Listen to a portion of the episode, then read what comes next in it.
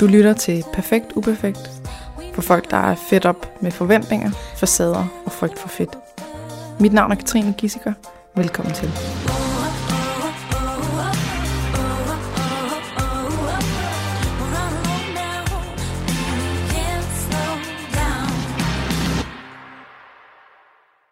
Velkommen til Alexa Peary. Og er det dejligt, at du vil komme ind og snakke over i dag. Ja. Vi kender faktisk hinanden lidt sådan privat, så det er jo bare skønt. Normalt så vil du introducere dig selv som mentor og formidler. Ja. Du er uddannet økonom og leder fra dit tidligere liv, vil jeg sige. Min dunkle fortid. Din dunkle fortid. Ja. Og du holder foredrag om det at være pårørende til psykopater. Ja. Du har der også grupper og samtaler og skriver om det og så videre. Og din eneste kompetence i det her, det er, at du fucked up. Ja. Det starter du med at sige. For det er derfor, folk er interesserede i at tale med mig. Ja, ja. Det har jeg skrevet ned. Det synes jeg var et rigtig fint citat. Men nu får du ikke lov til at introducere dig sådan. Så hvis du ikke må sige det, hvordan vil du så fortælle om, hvem du er?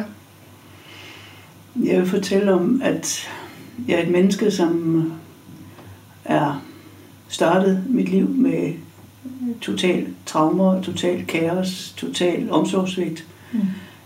Og har brugt 30 år eller mere på et tidspunkt, da det gik op for mig, og prøve at finde ud af, hvordan man bliver normal, hvordan man bliver ligesom alle de andre, hvordan man overhovedet er i relationer og kan finde ud af at sammenligne sig med andre, når man ikke skal, og hvor mine følelser er og alle sådan nogle ting, i stedet for bare at gøre alt det, som alle andre gør, og som alle folk fortæller mig, jeg skal gøre. Så det er sådan, jeg har været en rejse i at prøve at finde ud af, hvem fanden er jeg, undskyld udtrykket. I stedet for at være defineret af andre mennesker og samfund og hvad jeg nu har været i gang i. Og det er jo netop det, som den her podcast handler om. Den hedder Perfekt Uperfekt og handler netop om det her med at finde sin egen vej og finde styrke i de ting, man ikke kan og kan og er, og slippe det der med, at der kan virkelig være et stort forventningspres omkring, hvordan vi skal være, hvordan vi skal agere, hvordan vi skal se ud, hvordan vi skal alt muligt. Ja. Så jeg ved, at du er meget populær med de her foredrag. Vi har siddet på kontor sammen, og allerede dengang, så synes jeg, det var vildt spændende at høre om, at du holder foredrag om psykopater. Bare det der ord psykopat, det er, det så er min interesse vakt. Ja. Så prøv at fortælle mig lidt omkring det her nu.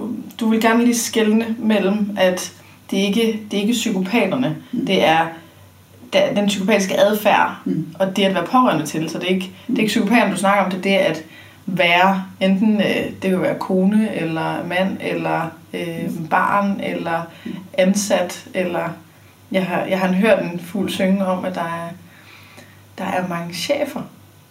Altså sådan overchefer, der godt kunne have nogle psykopatiske træk. At det, jeg ved ikke, om det er sådan en, at man bliver chef, fordi man har psykopatiske træk, eller om chefer får det, eller hvordan. Men det at være pårørende til. Så prøv at fortælle lidt om det. Hvad er en psykopat for en? Ja. Altså, det er jo så sjovt, at i gamle dage, der vidste vi godt, at de der psykopater, narcissister, sociopater, vi kalder dem mange ting, giftige mennesker, følelsesvampyrer, altså de har rigtig mange betegnelser, fordi vi ligesom har de her psykopater, det vil vi jo ikke bruge, og nu er det måske en diagnose, eller også er det ikke en diagnose, og jeg er ikke psykiater, så jeg har jo ikke forstand på at diagnostisere folk, og det gør jeg heller ikke. Men nogle gange er vi nødt til at gå tilbage og se, hvad er det for en adfærd, der ligger bag til, at man engang udviklede det, der hed psykopater i diagnosesystemet. Fordi det var jo bare en adfærd før i tiden. Det står i Bibelen, det står i de gamle grækere har talt om den her form, de her mennesker. Vi har altid været psykopatisk adfærd, psykopater iblandt os. Vi har bare været bedre til at tale om det, end vi har været de sidste 50-60 år. Okay. Så det der med, at det er en diagnose, som kommer fra en adfærd, det betyder så, at man kan tage adfærden frem igen og sige, jamen det er jo basalt set mennesker, som ikke har empati, ikke har følelser for andre, ikke kan finde ud af omsorg og intimitet, altså ikke har den der connection til andre mennesker. Det er også mennesker, der er dybt egoistiske, egocentrerede, mig. Det er mennesker, som er overfladiske, som skal skifte holdninger, meninger og kærester og skifte familien ud, sådan, eller interesse ud efter, hvad der bedst kan betale sig. Fordi det er en psykopat tænker, det er mine behov, der er vigtige, Og de skal opfyldes, og det er der andre, der skal opfylde dem. Jo flere, jo bedre til at opfylde mine behov, jo bedre har jeg det. Fordi de kan åbenbart ikke finde ud af det selv. Mm. Og der ligger også den der, at de føler sig berettiget, og den er rimelig grim. De føler sig berettiget til den bedste behandling, den bedste middag, det bedste sæde på restauranterne, den bedste kone eller mand, alle pengene. De føler sig virkelig berettiget til at få alting, og som om de er bedre end andre. Mm. Og så kræver de det bare, hvor vi andre vi sådan bliver en lille smule flove, hvis vi begynder at kræve noget til os selv og prøve at være en lille smule egoistiske. Ja, og det at være selvstændig er rigtig sjovt, hvis man ikke kan finde ud af at kræve. Ja, altså, der er mange ting, der er rigtig sjovt, hvis ikke man kan finde ud af at have det der med at passe på sig selv og sætte sine grænser og stå op for sig selv og også tage imod ros og altså de der sådan almindelige fornuftige grundlag. Mm. Og psykopater har også det der med, jamen, altså du tager det der med leder. Altså, der er 3 ting, der motiverer en psykopat til at gøre noget som helst. Det er penge, magt og prestige. Penge, magt og prestige. Ja. Og det vil sige, at de går hen, hvor de kan få penge, magt og prestige. Mm. Og magt er nok nogenlunde det vigtigste for dem. Det vil sige, et sted, hvor de kan få lov til at bestemme over andre mennesker. Mm. Og det kan være i ledelse selvfølgelig, eller i foreninger, eller institutioner. De kan, altså, det er også foreninger nærmest, ikke? Altså vælgerforeninger og sådan. Altså politik er også det med, hvis man kan få magt over andre mennesker, der er så også penge og prestige i det. Mm. I kirkesammenhæng, i sportsforeninger, alle mulige steder. Altså selv jeg har haft kunder fra andelsboligforeninger og ejerforeninger, hvor der sidder en eller anden, og menighedsråd, hvor der sidder en eller anden og forsøger at styre alle de her mennesker. Fordi de går derhen, hvor der er nogen, som de kan bruge og helst have en magt over dem. Mm. Hvis ikke de kan det, så går de efter pengene og prestigen, det vil sige de høje stillinger, veluddannede og eksperterne, sådan at folk ser op til dem. Mm. Og de har en smart titel. Okay. Så sådan nogle ting ligger der bagved. Altså det, man ikke har indvendigt indenfra, som følelser, værdier og holdninger i det hele taget. Mm. Det prøver man at spejle det ud og sige, det skal i hvert fald se godt ud, så alle andre tror, man er et eller andet, eller man selv tror, man er et eller andet. Jeg ved ikke, hvordan de tænker. En ting har jeg i hvert fald fundet noget, jeg forstår ikke psykopater, men jeg forstår at være pårørende til dem. Mm. Og det er derfor, jeg taler om, at nogle gange er jeg nødt til at definere, hvad det er. Ja, det er klart. Og det er også derfor, jeg meget ofte siger, at det er mennesker med psykopatisk adfærd. Ja. Og det kan så være en lang række af forskellige ting, som for pårørende skal vi jo ikke sætte diagnoser. Vi skal bare vide, om vi skal løbe, eller vi ikke skal løbe. Ja. Så det er nogen, der ligesom søger opad hele tiden, fordi de føler sig berettiget til at være noget mere end andre, og at de er mere værd end andre, og at det burde sådan helt logisk set være dem, der bestemmer. De fleste af dem, ja. Mm. Der er også nogen, der sætter sig hen i et hjørne og bare er ondskabsfulde, men dem, de har nærheden af, altså har nogle få, som de bestemmer fuldstændig over, og så er der dem derude på Facebook, der har 6.000 følgere og hjemme i, og lever af likes. Eller der er også de der trolde, der sidder bagved en skærm og brokker sig og rækker alle folk ned, lige fra politikere til andet. Der er en undersøgelse i USA, der siger, at mange af de her trolde, som faktisk er ret ubehagelige på nettet, det er faktisk mennesker med psykopatisk adfærd, psykopatiske træk. Se, der er der jo et rigtig fint eksempel med Nationen, altså Ekstrabladets læsere. Ja. Inde på Nationen, det er næsten som om, at uanset hvad der kommer op der, så er der nogen, der er meget, meget stride i sproget. Ja. Og jeg kan huske, at dengang jeg lavede en video med Morten Svane, hvor vi var nogle uperfekte kvinder, der gik ud i byen med undertøj på. Det var før en skide god video. Den skal jeg ros for. Den er så god. Ja. Det blev et halvt år siden, det var helt vildt. Det kunne være, jeg skulle dele den igen. Kan du sagtens. Ja, men den blev også delt af Ekstrabladet. Mm. Og så skrev Morten Svane til mig, Katrine, jeg synes ikke, du skal gå ind og læse Nationen, deres kommentarer derinde. Ja. Og hvis man er mig, så går man ind og læser lige præcis det, man har fået at vide. Ja. Det skal du ikke gøre. Okay. Morbid nysgerrighed, eller hvad hedder det. Og der er de kommentarer derinde, jeg vidste slet ikke, der fandtes nogle mennesker. Jeg har levet i en eller anden boble af, at alle har empati, og alle er, altså hvis man er meget strid over for andre, så fordi man har smerter selv, og man ligesom tror på det gode i mennesker. Ja, præcis, jeg tror virkelig på det gode i mennesker, ikke? Og så gik jeg derind, og det var som om hele mit verdenssyn ændrede sig. Der var folk, jeg kan huske, der var en, der skrev, at jeg fortjente at blive voldtaget. Hvor jeg bare tænker, in your dreams. Hvem kan få sig selv til at skrive sådan noget? Og en masse der, selvfølgelig var der alle de der standardkommentarer med, fede, klamme kvinder og bla bla. Men sådan, de der stikkommentarer af folk, som decideret ønskede mig, at noget rigtig, rigtig grimt skulle ske for mig. Ja. Og så har jeg, nu har jeg lige været i Ekstrabladet igen, hvor jeg står i undertøj, sammen med nogle andre piger. Og så var der en af de andre piger, der skrev til mig. Jeg har lige været inde på Ekstrabladet og læst kommentarerne, hvor jeg bare var sådan, der må du aldrig gå hen, Simba. For satan, det var dumt. Og skrev til hende og prøvede at ligesom komme med et citat, der hedder hurt a creative and they'll make a masterpiece out of what you've done. Sådan noget eller det. Det har været en kæmpe proces for hende at skulle komme så oven på det her.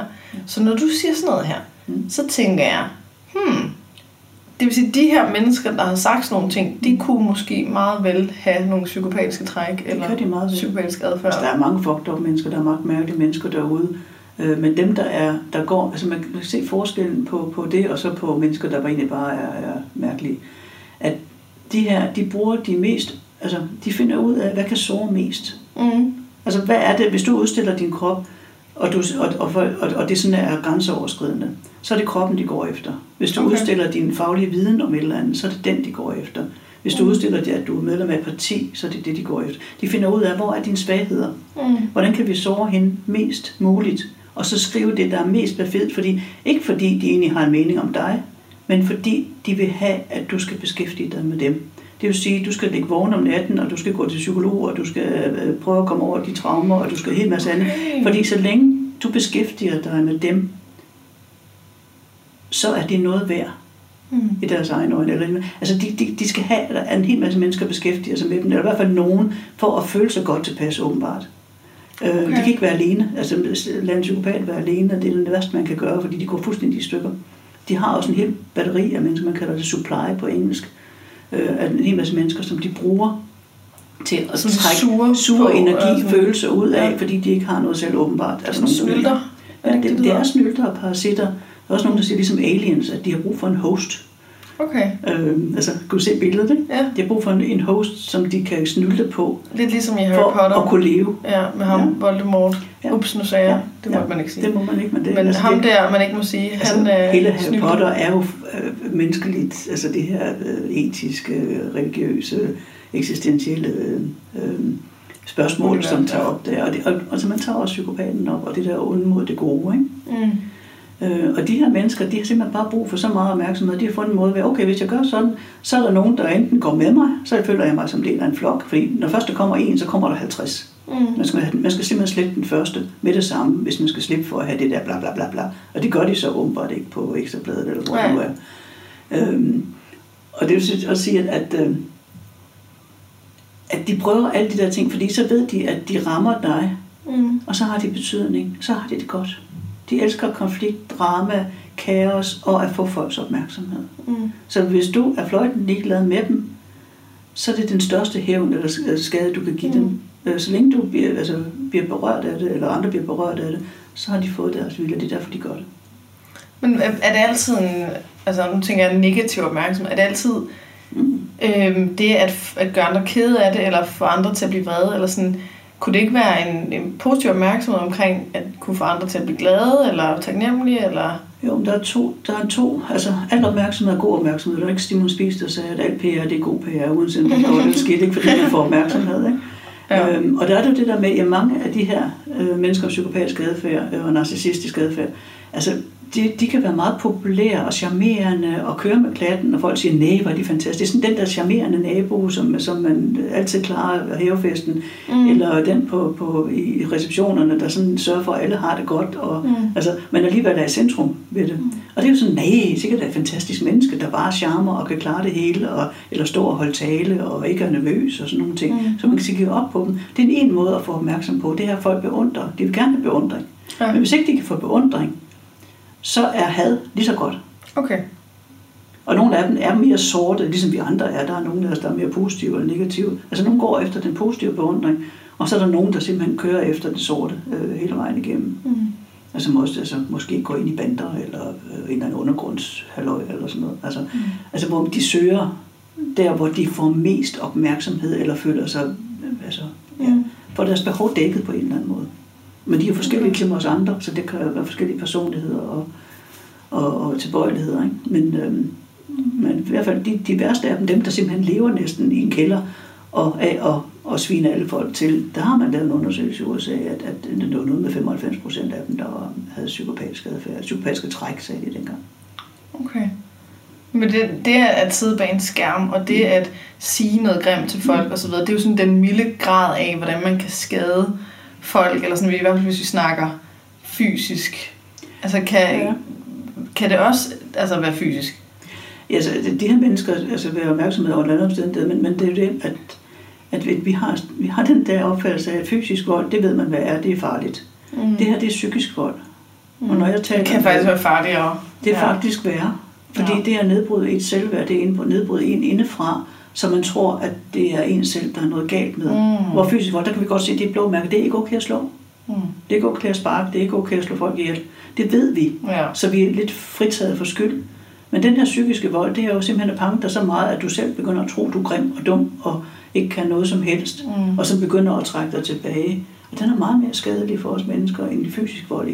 Jeg har talt med mennesker, som er udsat for både fysisk og psykisk vold, primært kvinder. Og de siger alle sammen samstemmende, at det værste det er den psykiske vold. Ja, okay. Så det der med den kan jo også fortsætte i, at man så fortsætter den selv. Ja. Altså når psykopaten er væk, eller personen er væk, så bliver man ved. Ja. Så man faktisk bliver ved med at komme, altså hvis der er en fyr, der er gået fra en gang, det er, at man bliver ved med at være vred over, at han var en utro, eller hvad det nu kan være. Det er jo i virkeligheden en selv, det går ud over. Ja. Hvor han så får lov at blive ved at have den magt over en. Hvor det at, for eksempel at tilgive, der har jeg hørt en sige, jeg var inde på et buddhistisk center, jeg ved ikke, hvordan jeg forvildede mig derinde, men det kan faktisk have rigtig god mening, de ting, de sagde. Det er super dejligt. Hvor det der med tilgivelse, det var sådan en, men det er noget, du gør for dig selv. Det er sgu ikke noget, du gør til psykopaten, eller ham, der er utro, eller hende, der havde stukket dig i ryggen. Eller, det er ikke noget, du gør for dem, og siger, det er helt okay, det du gjorde. Det er noget, du gør for dig selv, hvor du siger, jeg vil ikke bære på dit lort mere, eller jeg vil ikke være, altså, mærke smerte og være skadet af dig mere. Derfor tilgiver jeg det, fordi det er det mest stærke. Siger, så nu har jeg tænkt dig, nu slipper jeg, sådan så jeg ikke skal bære på det mere. Det vigtigste er at slippe. Altså, nogen kan tilgive, og nogen kan bare, altså nogen accepterer, at sådan er det. Okay, hvad gør jeg så herfra? Specielt når man er udsat for de der meget store, meget stærke overgreb, som psykopater meget ofte gør. Der er det svært. Altså, man kan ikke tilgive uacceptabel eller ond adfærd nødvendigvis, men man kan acceptere, at det har været man igennem, og så sige, men det skal ikke have lov til at definere mig. Ja. Fordi man nogle gange er bange for, og når man tilgiver, man så glemmer det, og så går ind i det igen. Men du kan se, altså de fleste kvinder har på et eller andet tidspunkt deres mors stemme oven i hovedet, det kan godt være mænd har, men jeg ved i hvert fald, at kvinder har sådan. Så hører man lige pludselig sin mor sige et eller andet, eller en eller anden bedsteforælder, eller sådan noget, som man har været tilknyttet. Altså alt det, man er opdraget med, der kører nogle stemmer op i hovedet. Og tænk på at have en mor, som er psykopat, eller har psykopatisk adfærd, og så den stemme, den kører simpelthen resten af livet med, at det kan du heller ikke finde ud af, det er ikke godt nok, og kunne du ikke gøre noget andet, og du ser altid så mærkelig ud, og kan du ikke smile noget mere, kan du ikke? Altså, alle de der stemmer, som kører op, man har hørt af sine forældre, nogle gange også af samfundet, som kører derop, og hvis det er en psykopat, så bliver det altså, så kan man stå og nærmest få sig selv indlagt på psykiatrisk afdeling. Fordi man bare kører den der nedbrydende spiral igen og igen og igen og igen. Og det er der, hvor det er psykopaten vinder. Ja. Altså, fordi det er dig, der går ned. Det er ikke psykopaten, det er dig. Nej, psykopaten har det fint. Ja. De har det strålende. Jo værre du har det, jo mere bedre har de det. Og opmærksomhed har de fået, eller magt har de, Magtterningen for en menneskes psykopatiske adfærd, det er, at de har magt og kontrol over andre mennesker, så de kan få andre mennesker til at dække deres behov. Mm. Og det skader ikke dem selv, og de har ingen samvittighed, og de sover fint om natten. Mm.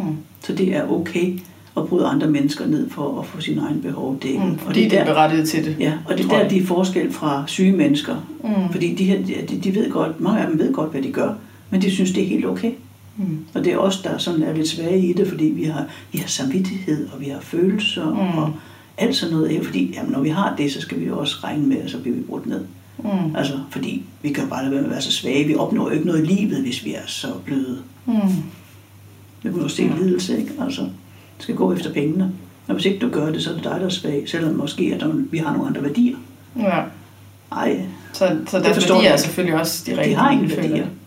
Okay. De har kun værdier. De har de værdier, der kan betale sig for dem. Det vil sige, at hvis de er et sted, hvor de vil op af karrierestigen, så har de de samme værdier som chefen.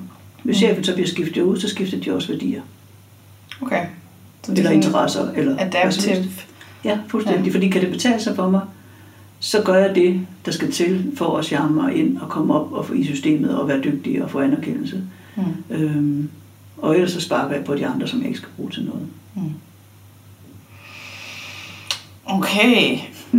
Så kunne jeg næsten godt forestille mig, at hvis man sidder og lytter med, så sidder man og tænker, enten at man kender nogen af den her slags, eller man har oplevet, at der var nogen, der sagde noget, for eksempel bag en skærm eller et eller andet.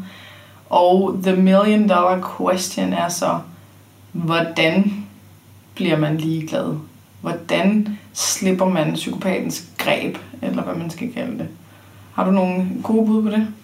Altså det er et stort spørgsmål, fordi hvis man er nedbrudt psykisk og mentalt, spirituelt, og nogle gange også fysisk, så er der mange elementer i spil. Mm. Så det er lige et spørgsmål, hvor man er. Den bedste forsvar mod en psykopat, det er faktisk at have et højt selvværd. Mm. Hvis du som udgangspunkt, jeg plejer at sige til folk, at de skal øve jer i det der med selvkærlighed og selvrespekt, og så ser de fuldstændig vildt på mig. Det gjorde jeg også i starten, og tænkte, hvad er det? At definere lige, altså hen og kigge i en ordbog, fordi det er ikke det, vi ikke lige er vant til. Mm. Men så plejer jeg at sige til folk, prøv at være egoistisk og selvoptaget hver dag. En gang hver dag, lave et eller andet, der er egoistisk og selvoptaget i nogle uger. For ligesom at øve sig i, hvad er... Fordi egoistisk og selvoptaget, det er farligt. Det er farligt. Og så er det dårlige mennesker. Måske kan man lære noget af psykopaten, fordi de er egoistiske og selvoptaget hele tiden. Mm. Men vi kommer aldrig derud. Men i og med, at vi måske bare kan sætte os selv først, sætte vores grænser og sige, det vil jeg ikke finde mig i, og jeg er mere værd. Mm. Så for det første hold, altså får de ikke så meget mulighed for at bryde os ned. For det andet, så bliver de, altså, de interesserer sig ikke for mennesker, der har et godt selvværd. Mm. Fordi vi får kedelige at lege med. Ja. Det dækker ikke, altså os, der er nærmere psykopater, vi har næsten alle sammen på et eller andet tidspunkt lært, at vi skal dække alle andres behov end vores egne. Mm. Vi behøver ikke at være specielt fucked op, men vi har lært på et eller andet tidspunkt, enten kulturelt eller i familien, at vi er den type, der dækker alle andres behov. Vi skal være gode ved andre mennesker og tage os af mennesker, og så glemmer vi vores egne behov. Mm. Det kan også være, at en eller anden familiemedlem har været syg, da vi var 3 år, så vi sådan har sat os selv i bagsædet. Mm. Og så sige, nu er det familien, nu er det de andre, det går med. Det er nok til, at vi har fået den her adfærd, som psykopat siger, det er en af mine. Mm. Det er en, der kan dække mine behov, uden at jeg behøver at give noget tilbage. Mm. Og det øjeblik, altså, hvor... Altså, jeg har brugt meget tid på at øve mig i at være den, jeg er, og sige, fuck nej, og jeg er sådan, og jeg vil have det sådan, og jeg har nogle grænser, og jeg vil ikke finde mig i den adfærd og sådan nogle ting. Mm. Og det vil sige, at jeg er nærmest sådan psykopatfri, eller home free, fordi de synes ikke, jeg er interessant. Mm. De kan godt prøve at pille i det, fordi nu taler jeg om det, så kunne der være sådan lidt, lidt prestige i at se, om de kunne score mig, eller få mig ned med nakken, eller sådan et eller andet, ikke? Men de synes egentlig, at også mine, altså de psykopater, der har været i mit liv, de synes ikke, jeg er interessant mere. Ja. Fordi jeg dækker ikke deres behov. Mm. Nå, så går de videre til en anden, finder en anden, som kan dække deres behov, og som de kan bryde ned. Mm. Fordi jeg er ikke sjov at lege med mere. Mm. Det er jo faktisk også noget, man bruger inden for mobning. Mm. Altså det, jeg har i hvert fald set nogle... Jeg tror, det var TED-talks eller et eller andet, hvor man har set, man har forsket i mobning. Mm. Og ikke mobning som, at man er voldelig, men mobning i forhold til det her med en social dynamik, hvor at de har magten over en. Ja. At det bedste værn mod en mobber vil være at give personen ret, for eksempel. Mm. Så hvis, jeg kan huske, min lillebror kom til mig og sagde, han er meget høj og har meget tynde arme. Og så sagde han, at de drillede mig i skolen, men han havde så tynde arme. Og hvor jeg så sagde, hvad sker der, hvis du siger, ja, jeg æder med tynde arme. De kalder mig også spaghettiarm ude i byen. Mm. Hvad sker der så? Og det var jo sådan en helt uvant tanke for ham. Mm. Hvor det der med at give, det kan også være, hvis nogen siger sådan, er du tyk? Og man så siger, ja, jeg er mega tyk. Prøv, vil du se min mave også? Så prøv at se, hvad den kan. Altså prøv at se den her delle, der bare kan bølge. Det er fordi, jeg er tyk. Eller at folk de er sådan, haha, du har en stor næse, eller du har grimt hår, eller du er dårlig til at læse, eller et eller andet. At man, så snart man giver igen, enten ved at blive ked af det, eller ved at blive vred, eller sige, hold kæft, hvor er det tarveligt, eller hvad med dig selv, eller jeg er overhovedet ikke tyk, eller hvad det kan være, så fodrer du psykopaten eller mobberen, ikke? Ja. Altså så får mobberen ret. Nu kommer en reaktion, nu får jeg opmærksomhed, nu er det mig, der har magten over den anden person, og jeg ligesom får det bedre og bedre. Hvor hvis man giver dem ret, og siger, ja, jeg er sindssygt dårlig til at læse, så er du kedelig. Så er der ikke noget som helst sjov ved en, og man måske ovenikøbet øser tilbage med komplimenter, og siger, ja, jeg er mega grim, men du er mega smuk. Det må jeg fandme give dig. Eller, jeg har mega tynde arme, men du har nogle virkelig flotte store arme. Eller hvad det nu kan være. Et eller andet, hvor man både fratager dem den der magt, mulighed for at have mig i deres hulehånd. Og man også kan måske endda give igen på den der kill them with kindness måde. Så er de både sådan, ej, nu handler hun ikke sjov at lege med, men de bliver også sådan utrygge.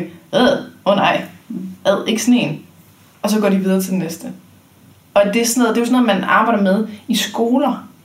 Men det foregår også på arbejdspladser. Alle mulige steder. Sådan noget social ekskludering og mobberi foregår hele tiden. Og det rammer, og det virker.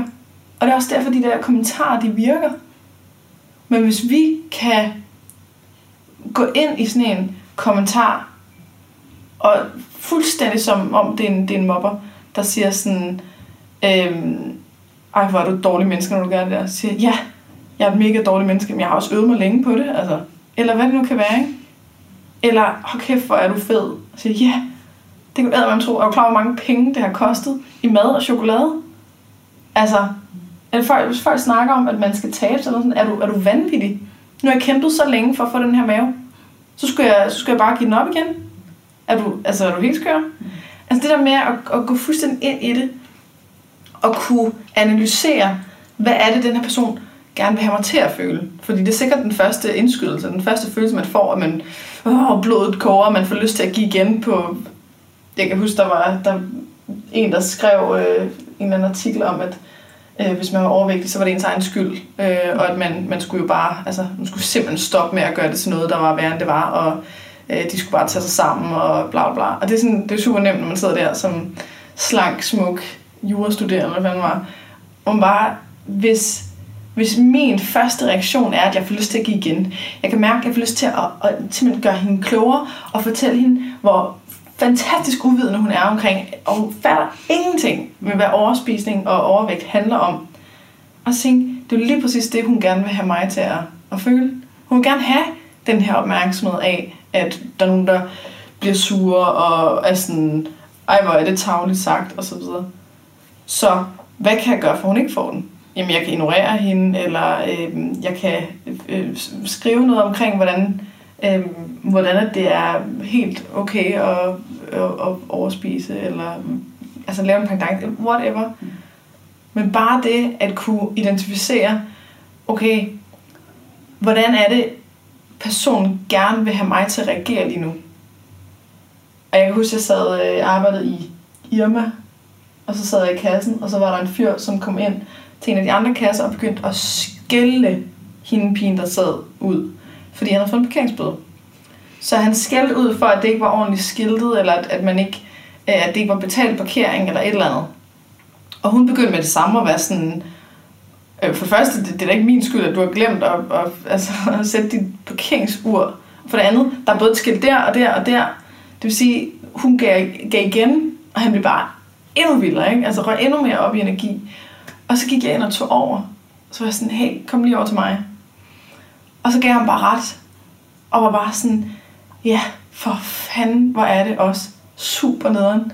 Der burde sgu da være gratis parkering. Og det mindste, at man ikke skulle til at også skulle stille parkeringsskiven eller et eller andet. Altså, det er penge livet i vinduet. Det er kæft noget lort.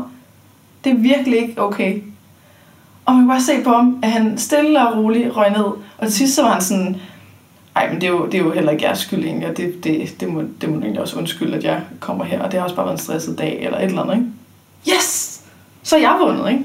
Så har jeg ikke givet igen og blevet ved med at skabe mere og mere benzin på bålet, ikke? Mm.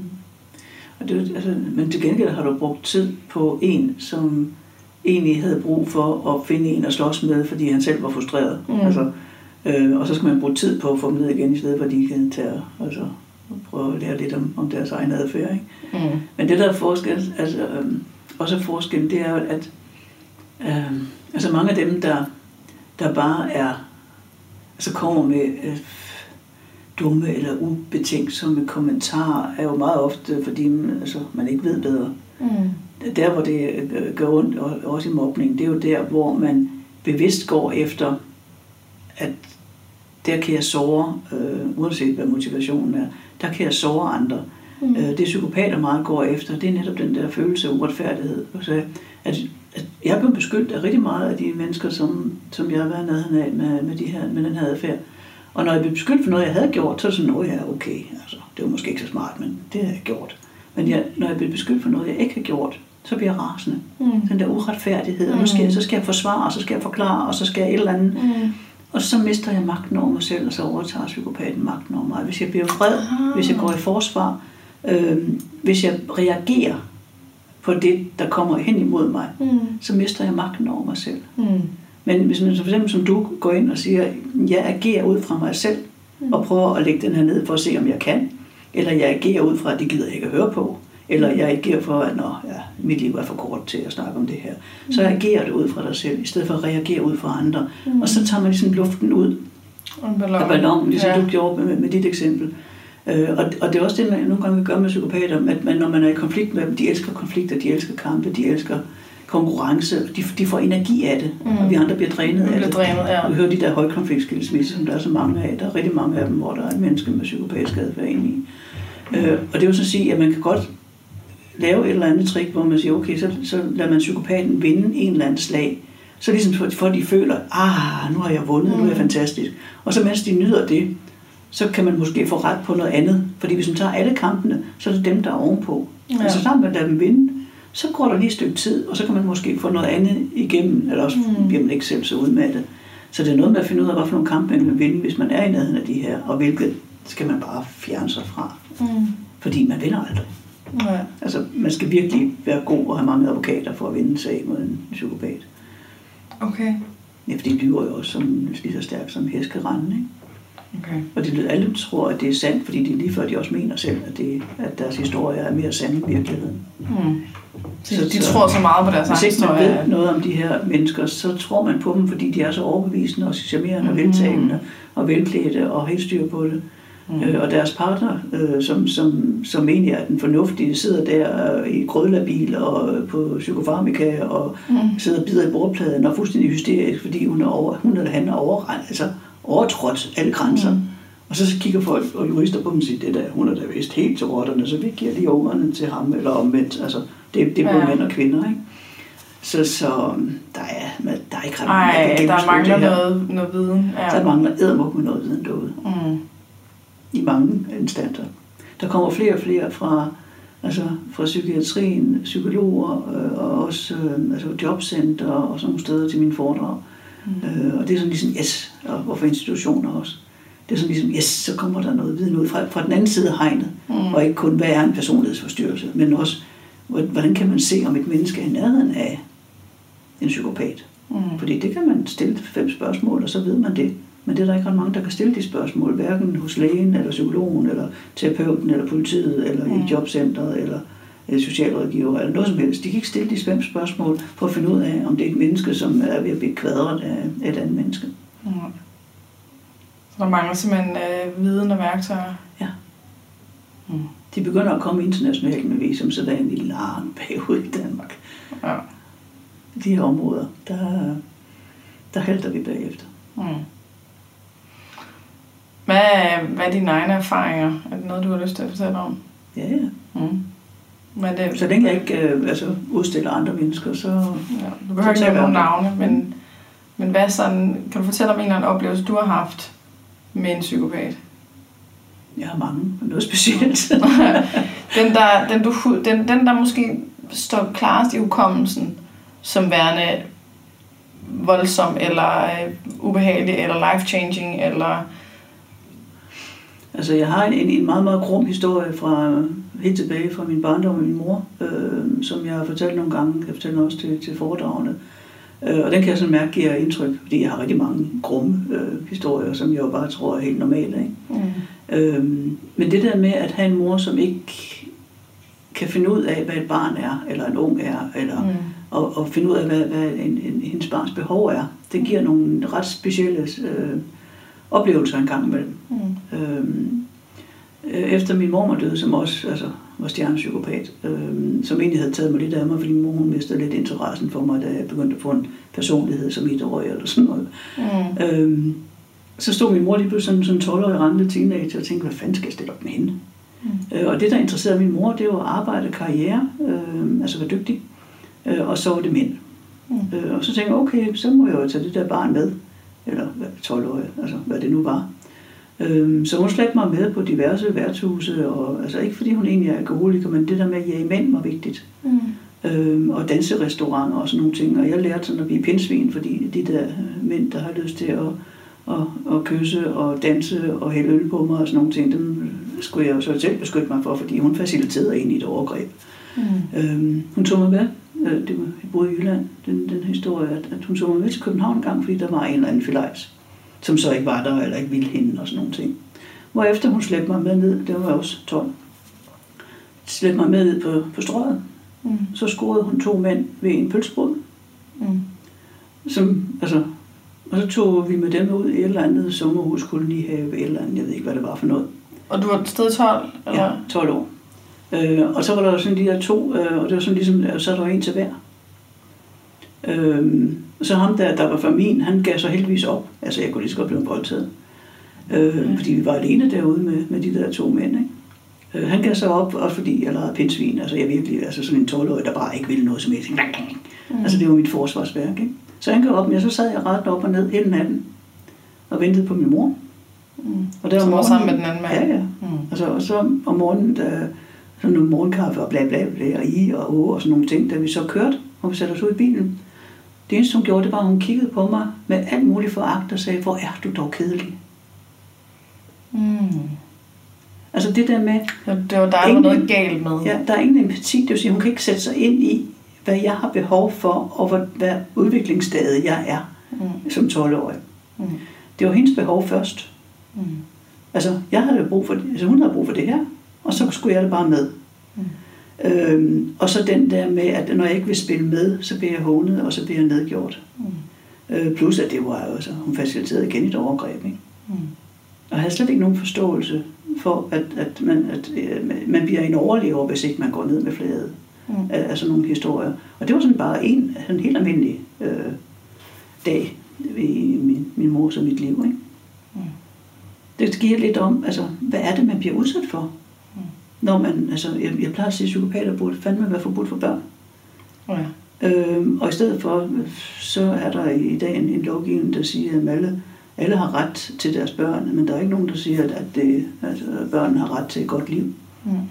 Jeg er garanteret for, at rigtig mange, stor procentdel af de der unge mennesker, som politikere og socialforeninger snakker om, at det er også for dårligt, at de kommer ud af skolen, og de kan ikke komme op om morgenen, og de kan ikke passe et job, og de kan ikke tage en uddannelse og sådan nogle ting. Jeg vil vædde på, at en meget stor procentdel af dem er totalt omsorgssvigtede børn, der har posttraumatisk stress. Fordi det passer med, posttraumatisk stress passer med alle de her symptomer, men man kan ikke de her ting. Man kan ikke koncentrere sig, man kan ikke komme om, man kan ikke styre sig eget liv. Det hele er kaos, og man har flashback, og man kan ikke sove, og man er totalt udmattet og rundt på gulvet. Ja. Og det vil sige, at hvis ikke de får hjælp, så kan de ikke gå ind på arbejdsmarkedet. Og så i stedet for at banke dem oven i hovedet, måske skulle man så prøve at kigge på, er der et eller andet sted undervejs, hvor man kan tage hånd om de børn? Allerede meget tidligt, ikke? Inden de ikke kan deltage i arbejdsliv og skoleliv. Og indtil de begynder at koste hele samfundet penge, ikke? Fordi det er jo også for dårligt, de går og de snylder på os andre. Jamen de har ikke en chance, fordi alle os, de snylder på, har ikke hjulpet dem dengang, de havde brug for det. Der er ingen, der opdager det. Det er bedre nu, end det var, da jeg var barn. Men der er så store huller i maskerne. Er der godt nok nogen, der bliver tabt? Der er rigtig mange. Og så som du siger, så er der ligesom, der er to måder. At gå ned, eller at blive en overlever.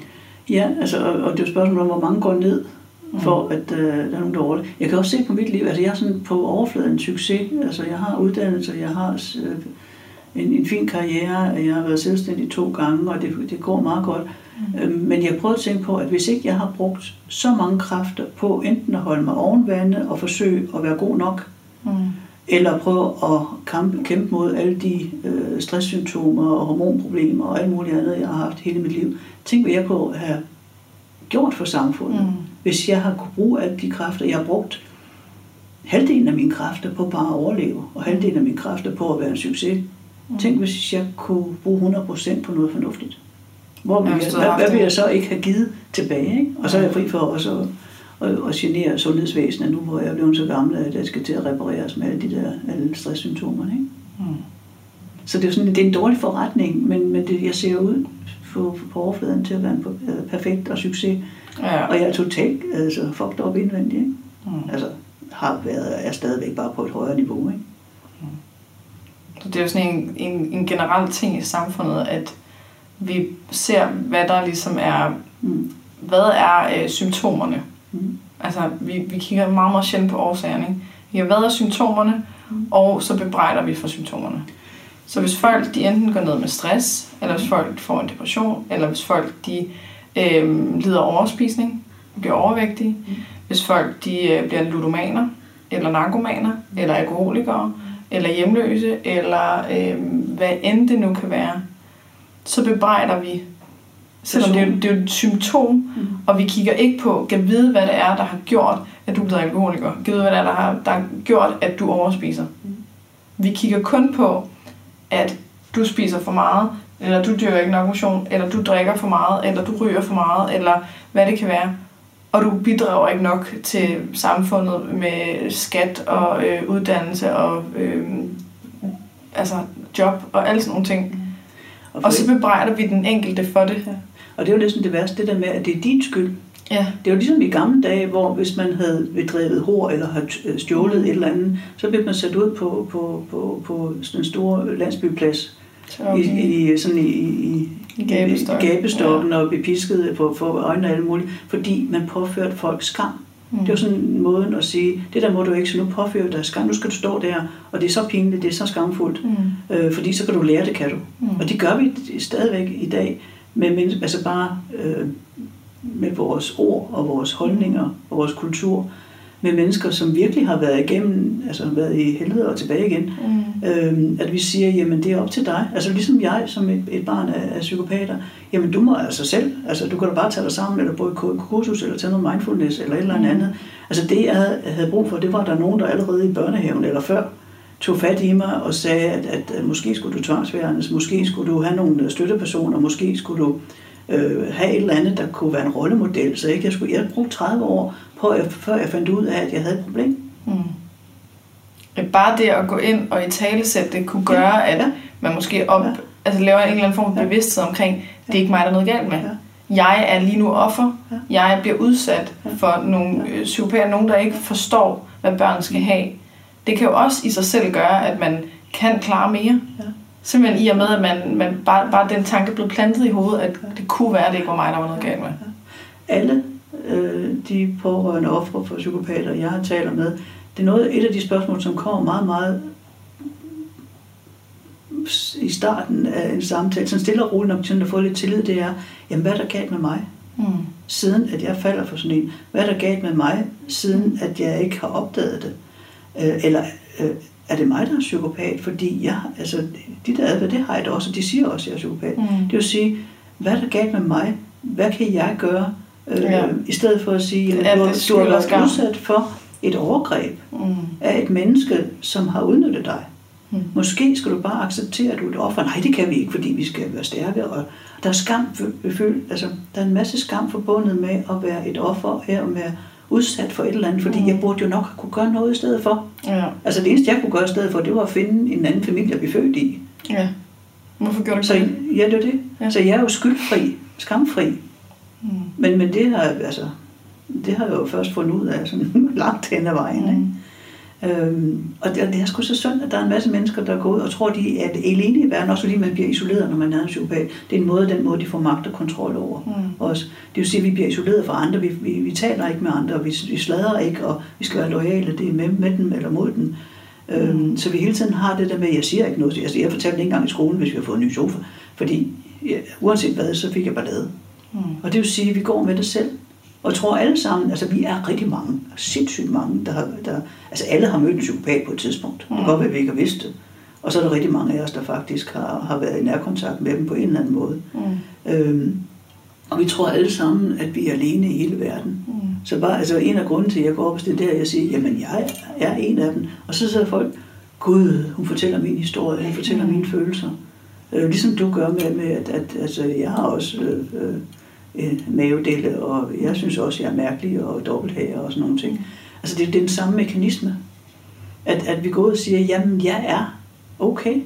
Selvom jeg er fucked op, eller ser mærkelig ud, eller ikke lige er symmetrisk, eller har forkert hårfarve, eller ikke passer i en størrelse 36, eller et eller andet. Så det der med, at jamen, jeg er okay alligevel. Og det giver sådan en lettelse hos dem, som ikke rigtig tror på det, men tænker, når hun siger det, så kan det også være, at jeg skal bare lidt smule tro på det. Altså når jeg er ude et eller andet sted, og folk så kommer til at spørge mig om, hvad jeg laver, eller hvad jeg gør, så tænker jeg, okay, så siger jeg, altså, hvad det egentlig også i dag, hvad jeg arbejder med. Og så sidder jeg sådan helt stille, eller tænker, det var et eller andet.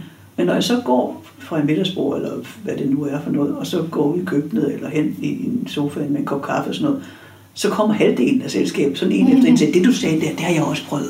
Aha. Altså det er en hemmelighed, som vi alle sammen har, men som vi ikke taler om. Ja. Ligesom at vi alle sammen synes, vores numse er for bred, eller whatever. Altså, det synes, at kroppen er forkert. Det er altid et eller andet forkert. Ikke? Altså, jeg har ikke mødt ingen eneste, der synes, at deres prøver er perfekt. Jo, måske en psykopat, men de er perfekte, uanset hvordan de ser ud. Fordi de er jo bare fantastiske. Alle vi andre, vi har problemer. Ikke? Altså, og så når vi ikke taler om det, ikke? Altså, ham der professor Sten Hildbrandt fra Aarhus, en gammel professor, han er fantastisk mand. Han sagde engang, at vi begriber med vores begreber. Ja. Og det betyder altså, at hvis ikke vi har et begreb for det her, hvis ikke vi har et begreb for den skam og den der normalitet, eller ikke har et begreb for psykopater, så kan vi ikke begribe det, fordi vi kan ikke tale om det. Når ikke vi har et sprog for det.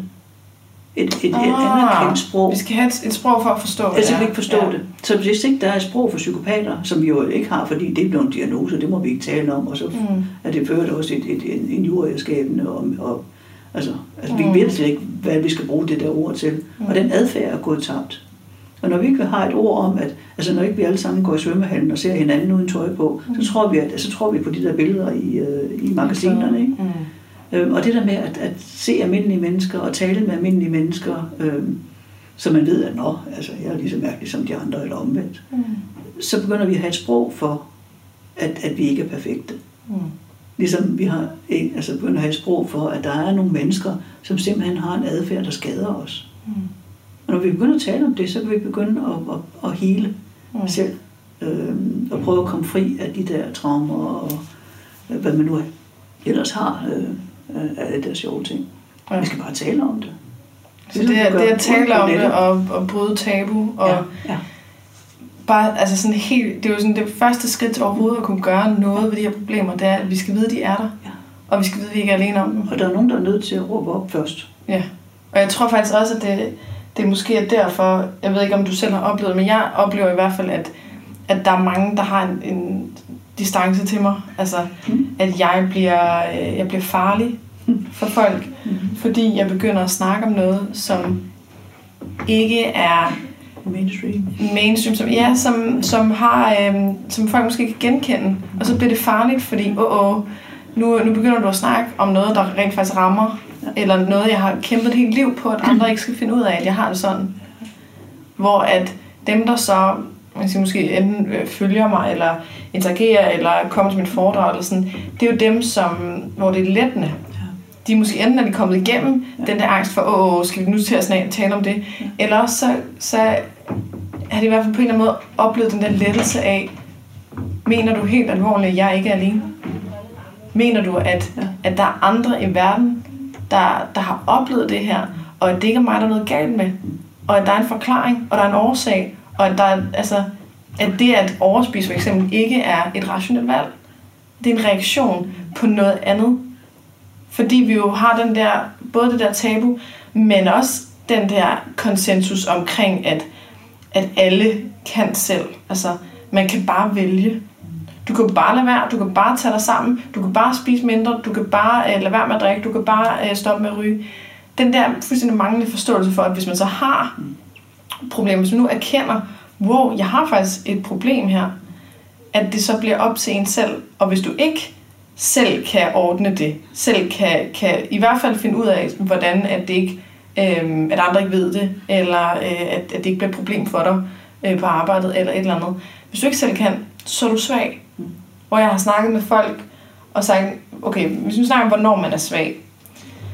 Verdens stærkeste mand. Lad os sige, at han kan bære 150 kilo med strakt arm. Nu ved jeg ikke, det er sikkert fuldstændig, man kan sikkert bære 500 kilo, jeg ved, eller andet. Stå med 150 kilo i strakt arm. Det er verdens stærkeste mand. Vi tænker om ham, han er stærk.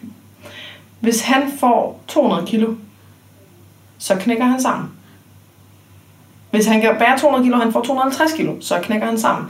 Vi har alle sammen det der ekstrapunkt, eller et sted, hvor at vores, det vi kan bære, og det vi så skal bære, hvis vi får mere end hvad vi kan bære, så siger det intet om vores styrke som mennesker. Hvad vi kan, hvad vi kan klare. Det siger kun noget om, at den udfordring, jeg fik her, den oplevelse, den lidelse, den smerte, whatever, den var for stor. Det har jo intet at sige om jeg er stærk eller svag. Så vi skal også begynde at tale sig det der, og slippe noget af det der med, at man skulle være svag, fordi at man reagerer på de her ting. Hvor jeg arbejder med sådan et billede af, at man, hvis man står på et ben, og det der ene ben, det er din eneste støtte. Det er det eneste, du kan stå på lige nu. Om det så er din mad, eller de søde sager, eller dine cigaretter, eller din alkohol, eller din ludomani, eller shopaholic, eller workaholic, hvad det nu end kan være. Din last. Hvis det ene ben, hvis du ikke må stå på det, og så går i gang med at prøve at fjerne det, så vil du enten fejle i at fjerne det, og så føle, at nå, det er typisk dig, og du kan heller ikke finde noget en skid, og du er så svag og bla bla. Eller også så vil du lykkes, og så knækker du sammen. Så når jeg arbejder med overspisning, så er det fuldstændig ligesom alle mulige andre former for dulmen gennem alkohol, smøger, stoffer, hvad nu end kan være. Så vi er nødt til at have det ben at stå på, og vælge det bevidst og sige, nu må jeg stå på det her ben. Og så stille og roligt, så øver jeg at sætte et andet ben ned. Sådan så, at når det ligesom bliver stærkt nok, så kan jeg løfte det ben, jeg ikke vil stå på. Men vi kan sgu ikke gøre det, når vi så ikke har en anden måde at finde tryghed på, og kunne cope med tingene på, og kunne rumme følelserne, og hvad det kan være, ikke? Jeg bruger meget det udtryk med, at jamen, jeg har en hel masse skader og traumer og alt muligt andet, og psykologer kunne sikkert få rigtig meget ud af det. Men det, jeg har gjort, det er, at jeg har bygget et stillads op omkring mig, således at jeg har noget at holde med. Mm. Er noget fornuft, så jeg ikke behøver nødvendigvis de her overlevelsesmekanismer, som jeg lærte som barn, men som begynder at genere mig, når jeg bliver gammel. Blandt andet at bruge mad som trøst, eller et eller andet, eller have nogle vaner, eller det der med, at hvis man finder noget andet, der kan dække ens behov, så kan man måske flytte fra den ene vane til den anden, eller flytte fra en dårlig vane til en ny vane, som jo sikkert også er det, du arbejder med. Og det der med, at jeg har et stillads, eller sådan en applikationer uden for det programmering, jeg har, som går ind og ligesom og flytter det og siger, okay, det er den her programmering, men jeg reagerer ikke sådan. Jeg bruger nogle andre metoder, jeg har nogle andre redskaber og værktøjer, således at jeg kan leve mit liv, så det ser ud som om, at jeg har helt styr på det, men jeg ved godt, at jeg sådan har bygget det op selv, når ikke man har fået det. Og det er jo det der med at tro, at alle andre har den samme liv som en selv, eller den samme lukkethed. Når ikke vi taler sammen, så tror vi, at alt, hvad jeg gør, og hele min opvækst, og alt, hvad jeg har været igennem, det er normalt. Og alle de andre, de er unormale, hvis ikke de er ligesom mig. Og det er jo, det er jo et fattigt. Jeg har et eksempel med den der, du sagde med, at der er nogen, der er bange for dig. Altså, fordi den ramte også noget med mig. Altså, når jeg har opdraget psykopater, så er jeg opdraget til at passe ind i hvilken som helst kasse, der bliver sat foran mig. Jeg er så fantastisk. Jeg kan begå mig alle vegne, jeg kan snakke med alle typer mennesker, jeg er sød og venlig, og folk synes, jeg er fantastisk, fordi det har jeg lært. Mm. Det, der er interessant, det er, jamen, det betyder jo så, at når jeg er sød og venlig, og jeg kan være alle steder, så er min påstand, så har jeg jo ikke nogen personlighed. Mm. Så har jeg den personlighed, jeg skal have for at please andre mennesker. Mm. Og jeg aner ikke, hvem jeg selv er. Når jeg begyndte at grave min egen personlighed op og finde ud af, hvad vil jeg, hvem er jeg, hvad kan jeg lide, hvad kan jeg ikke lide, hvor er mine værdier, hvor er mine grænser, så begynder jeg at blive skarp. Og det vil sige, så begynder jeg at dele vandene. Fordi i dag, der er der nogen, der kan lide mig, og synes jeg er fantastisk. Mm. Og så er der nogen, der simpelthen kigger på mig, og så løber de. Ja. Fordi jeg er for meget, eller jeg er for direkte, jeg er for kontant, eller jeg er for åndssvagt, eller jeg er for dum, eller jeg falder ikke noget som helst. Men til gengæld, og det der med at vende sig til, at jeg er ikke populær alle steder, når jeg har en personlighed. Det var nemmere dengang, jeg ikke havde en personlighed. Mm. Så var jeg jo bare populær, ikke? Men jeg vidste heller ikke, hvem jeg var. Mm. Så det følger med til, at hvis man skal være en skarp person, der faktisk går efter det, de værdier og det, man gerne vil, og den passion, som der ligger i også at have nogle værdier, så er man nødt til at skille vandene, og så må man så finde ud af, okay, jeg kan ikke gøre alle tilfreds, men hvis der er nogen, der gider følge mig, og synes, det er fantastisk, men så er det dem, jeg taler til. Mm. Dem, der synes, jeg er åndssvagt, det er fint nok. Altså gå et andet sted hen på internettet, de behøver ikke at lege i mit hjørne. Og også det der med, hvis der er nogen, der så har bøde på min Facebook-side, så bliver de blokeret altså med det samme. Fordi, det er ikke fordi, jeg har noget imod dem. De er bare ikke en af dem, som jeg taler til og skriver til. Og det har jeg lov til at vælge. Jeg må også vælge folk fra. Ligesom folk må vælge mig fra. Men det er sådan en af de der traumer, der sådan tænker, må jeg det, kan jeg det? Men altså, jo mere skarp jeg er blevet på, hvem jeg er, jo mere jeg hviler i mig selv, jo mere deler jeg vandene. Det skal man lige vende sig til.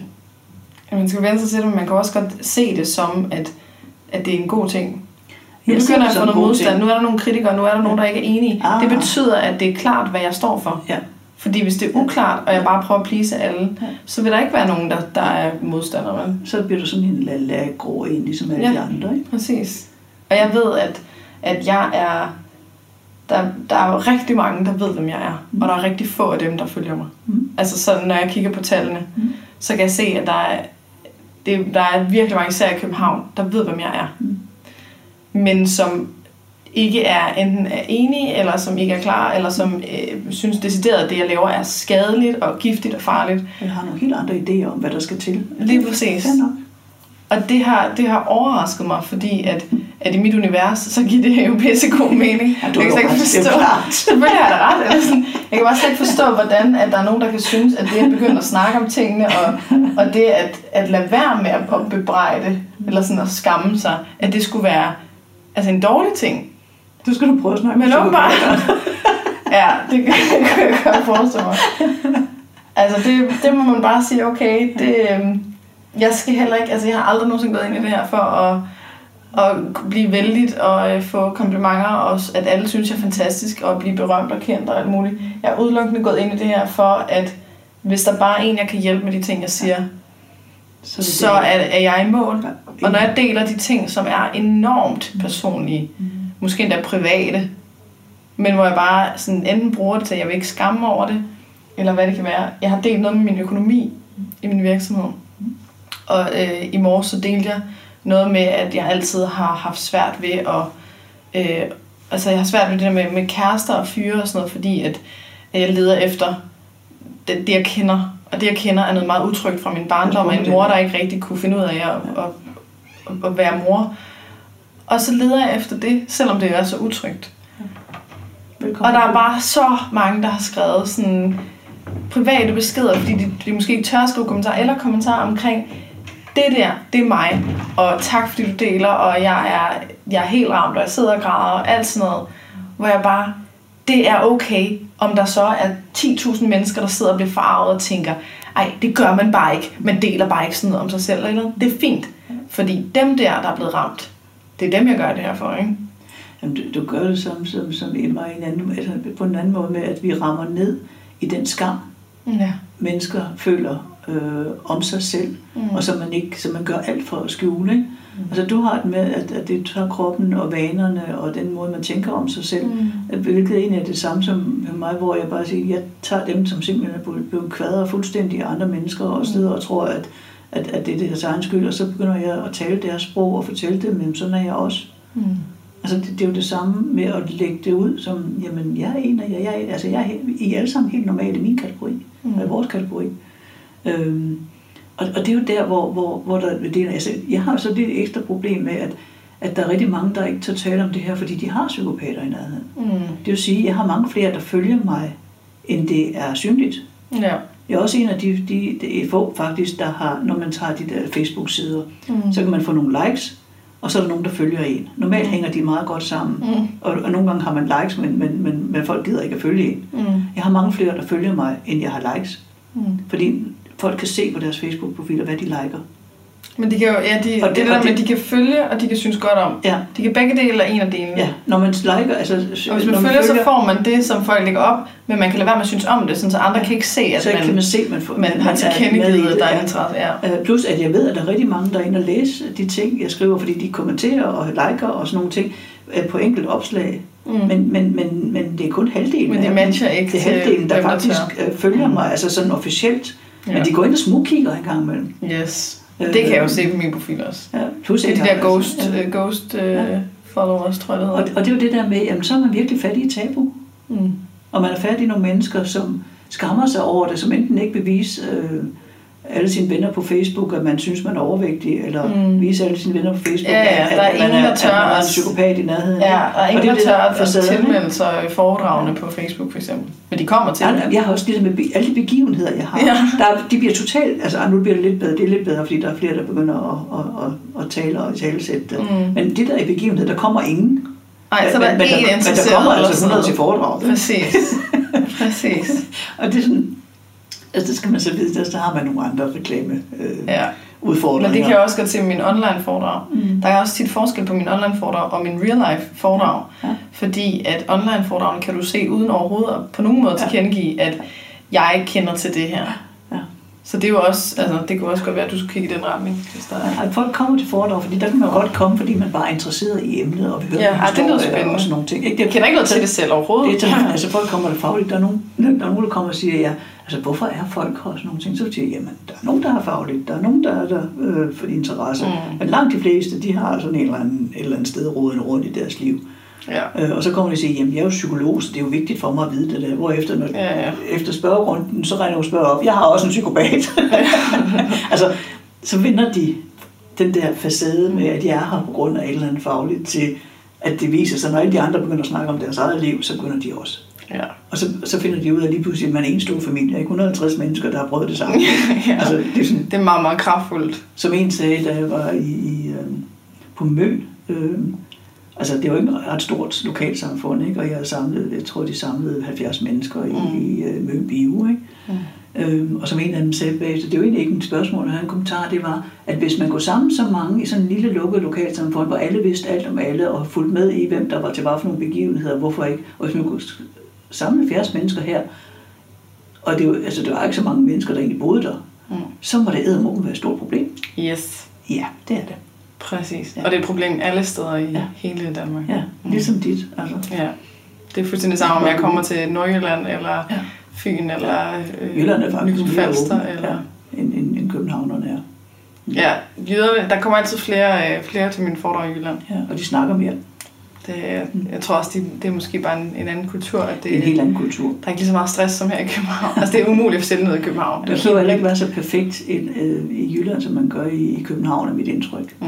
Så det er bedre det er okay at være lidt normal. Ja, præcis. Jeg fornemmer lidt, at tiden er ved at være... Ej, den er lige præcis 3 minutter over en time. Det er så tæt på, at jeg er kommet for at holde mig inden for en time, som overhovedet muligt. Vi skal lige slutte af med at finde ud af, hvad vi skal kalde den her episode. Nu er der det her med psykopater. Det ord vil jeg gerne have med i den, fordi det synes jeg bare er meget sigende og meget spændende. Så skal vi, hvad tænker du der? Jeg ved, du kalder det din foredrag for hverdagspsykopater, eller noget med hverdagspsykopater. Mit liv som med hverdagspsykopater, fordi det er jo eller andet, men jeg har også noget, der hedder nærkontakt med hverdagspsykopater og alle mulige andre ting. Jeg bruger ordet hverdagspsykopater, fordi det er mere bredt end ordet psykopater, som mange de opfatter kun som altså seriemorder og barnemorder og nogle ting. Ja. Altså hverdagspsykopater, det er alle dem, der er i narcissisme og psykopat-tingene. Skal vi så ikke bare kalde det? Det synes jeg jo er kort og perfekt. Men da du vil have noget perfekt ind, uperfekt ind, eller et eller andet tricky. Nej, det er helt min. Vi kalder dem hverdagspsykopater. Ja. Fantastisk.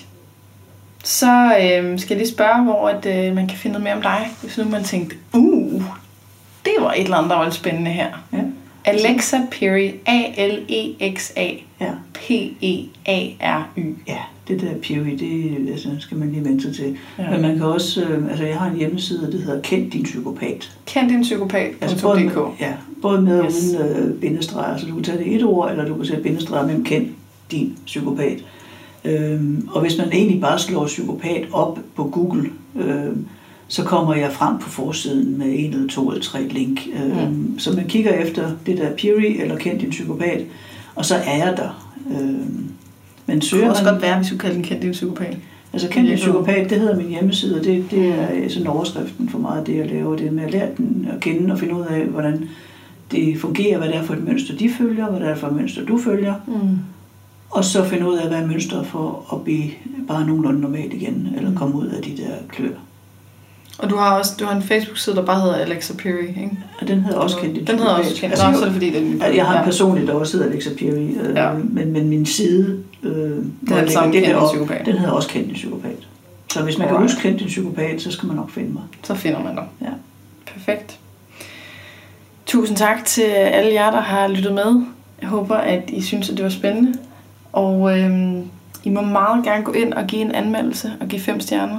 Så er det sådan noget med, at så kan det komme ud på forsiden noget i den dur. Og jeg tror, at det her det er et emne, der er rigtig, rigtig vigtigt at snakke om. Det plejer det at være. Ja. Tusind tak. Tusind tak, fordi du kom, Alexa. Tak, fordi du hørte mig. Fantastisk. Det var meget, meget spændende. Ja, tak. Tak, fordi du lyttede med så langt. Som sagt, så hvis du har lyst til at støtte den her podcast, så gå ind på tier.dk. Det er tier.dk og søg på Perfekt Uperfekt. Der skal du registrere dine betalingsoplysninger 1 gang, og så kan du vælge for eksempel at give en 10'er per episode, der udkommer i fremtiden. Der er også et link i beskrivelsen, hvis det er nemmere. Og hvis du gerne vil vide mere om mine foredrag og online foredrag og kognitiv kostvejledning osv., så gå ind på katrinegisiger.dk. Igen, tak fordi du lytter med.